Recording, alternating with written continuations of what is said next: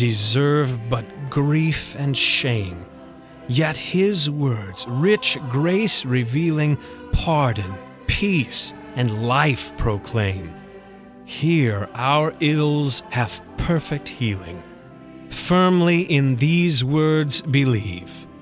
Jesus sinners doth receive.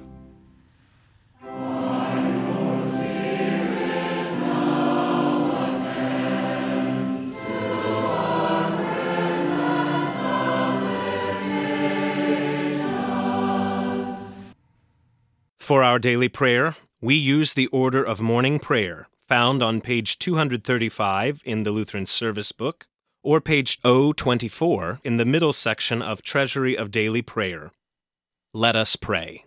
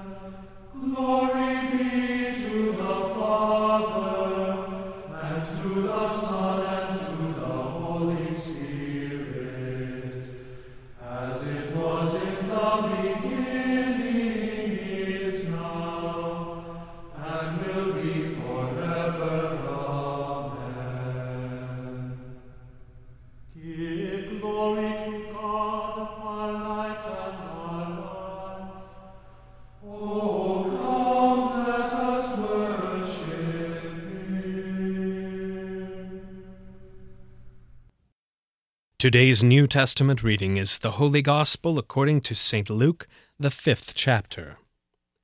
On one of those days, as Jesus was teaching, Pharisees and teachers of the law, who had come from every village of Galilee and Judea and from Jerusalem, were sitting there. And the power of the Lord was with him to heal. And behold, some men were bringing on a bed a man who was paralyzed. And they were seeking to bring him in and lay him before Jesus. But finding no way to bring him in because of the crowd, they went up on the roof and let him down with his bed through the tiles into their midst before Jesus. And when he saw their faith, he said, Man, your sins are forgiven you. And the scribes and the Pharisees began to question, saying, Who is this who speaks blasphemies? Who can forgive sins but God alone? When Jesus perceived their thoughts, he answered them, Why do you question in your hearts? Which is easier, to say your sins are forgiven you, or to say, Rise and walk? But that you may know that the Son of Man has authority on earth to forgive sins, he said to the man who was paralyzed, I say to you, Rise, pick up your bed, and go home.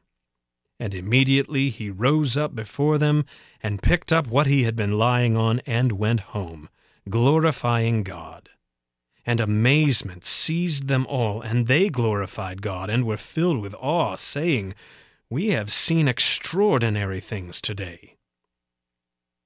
After this he went out and saw a tax collector named Levi sitting at the tax booth. And he said to him, Follow me. And leaving everything, he rose and followed him. And Levi made him a great feast in his house, and there was a large company of tax collectors and others reclining at table with them. And the Pharisees and their scribes grumbled at his disciples, saying, Why do you eat and drink with tax collectors and sinners? And Jesus answered them, Those who are well have no need of a physician, but those who are sick. I have not come to call the righteous, but sinners to repentance. And they said to him, The disciples of John fast often, and offer prayers, and so do the disciples of the Pharisees, but yours eat and drink. And Jesus said to them, Can you make wedding guests fast while the bridegroom is with them? The days will come when the bridegroom is taken away from them, and then they will fast in those days. He also told them a parable. No one tears a piece from a new garment and puts it on an old garment. If he does, he will tear the new, and the piece from the new will not match the old. And no one puts new wine into old wineskins. If he does, the new wine will burst the skins, and it will be spilled, and the skins will be destroyed. But new wine must be put into fresh wineskins. And no one after drinking old wine desires new, for he says the old is good. This is the word of the Lord.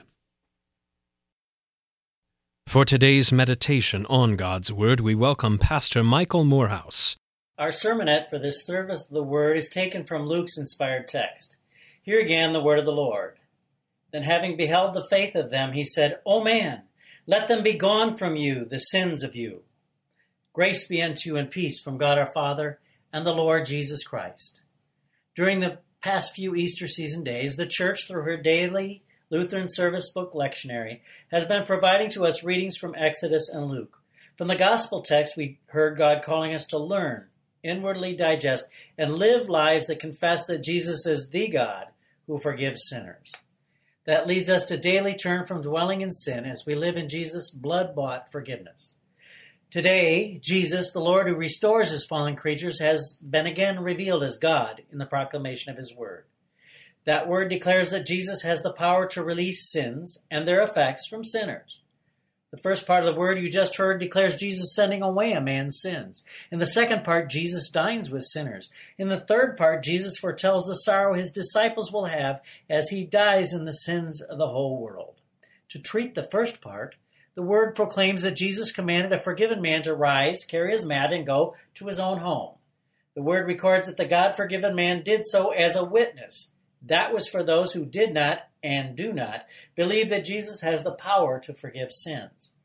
The text from St. Luke's Gospel declares that God releases sins through his word. The central point of this short proclamation of today's reading is that Jesus releases sins from sinners. That brings good news to anyone who might be troubled by his or her sins and wants to turn from them. Now, we live in a society that very often appears to be very confused about what the definition of sin should be if it speaks of sin at all. Sin consists of any and all thoughts, words, and actions that run contrary to the revealed Word of God. Sin also consists of any and all thoughts, words, and actions that do not perfectly keep an individual adhering to the entire revealed Word of God. Sin is not simply being bad. Sin is also being not perfect in the presence of God. To be imperfect, to err against God, is not simply human. It is to be separated from God. That is bad news. You and I sin, for we are sinners. As sinners, we are not completely perfect in our thoughts, words, and actions. As sinners, we are daily subjected to sin and its effects in this fallen world. Some of the consequences of sin we bring upon ourselves by not completely following God's word. Sin impacts us through other sinners' thoughts, words, and deeds. Sin's effects overshadow us on account of the fall of Adam. Humanity's old evil foe, the one who would be the deceiver and accuser of all humans before God, the Satan and devil, along with his minions, also tempt us to sin. Sin is the problem that corrupts the whole creation. Sin brought about the affliction of the paralyzed man spoken of in today's text. It is not important for us to know whether something he did caused his malady, if something hereditary brought it about, or if some accident hurt him. What is important to note is the reality that the man who was laid before Jesus, on account of the faith held by his stretcher bearers, that man was hurting on account of sin. This day's text is not about assigning blame for sin and its consequences. It is about sinners hearing and receiving forgiveness from the Word of God. Jesus beholds the faith of those who went to extraordinary lengths to lay the paralytic before him.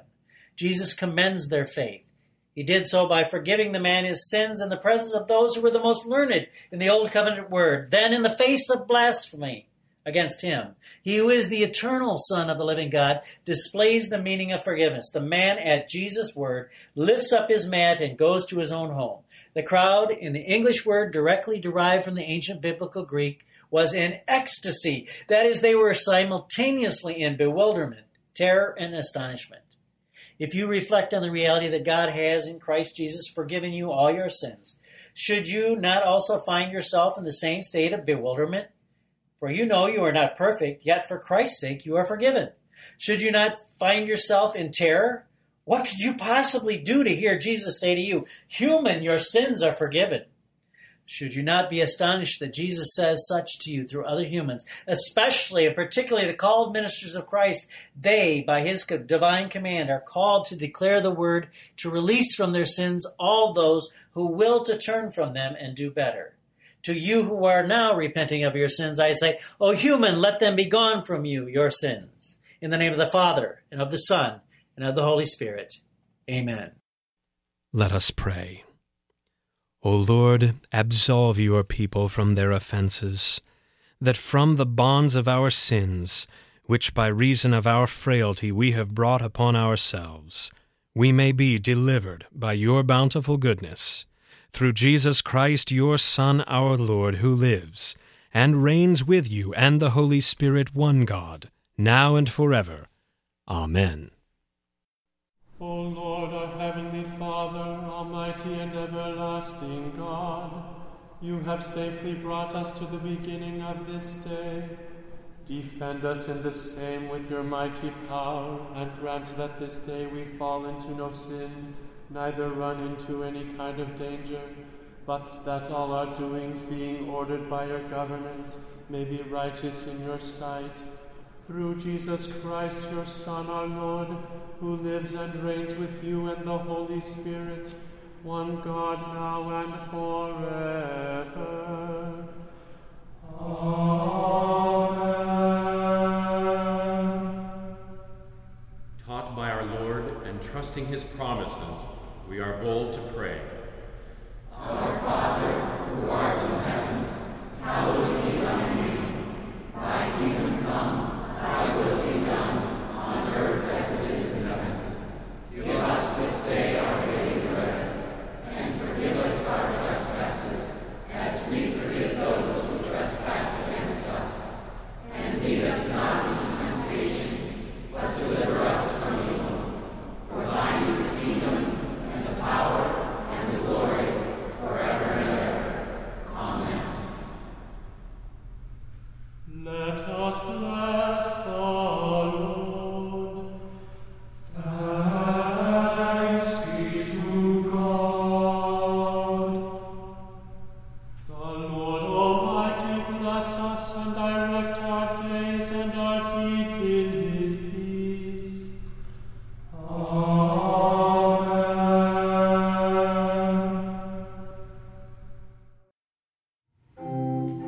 Thank you for joining us for morning prayer. The Almighty and merciful Lord, the Father, the Son, and the Holy Spirit bless and preserve you.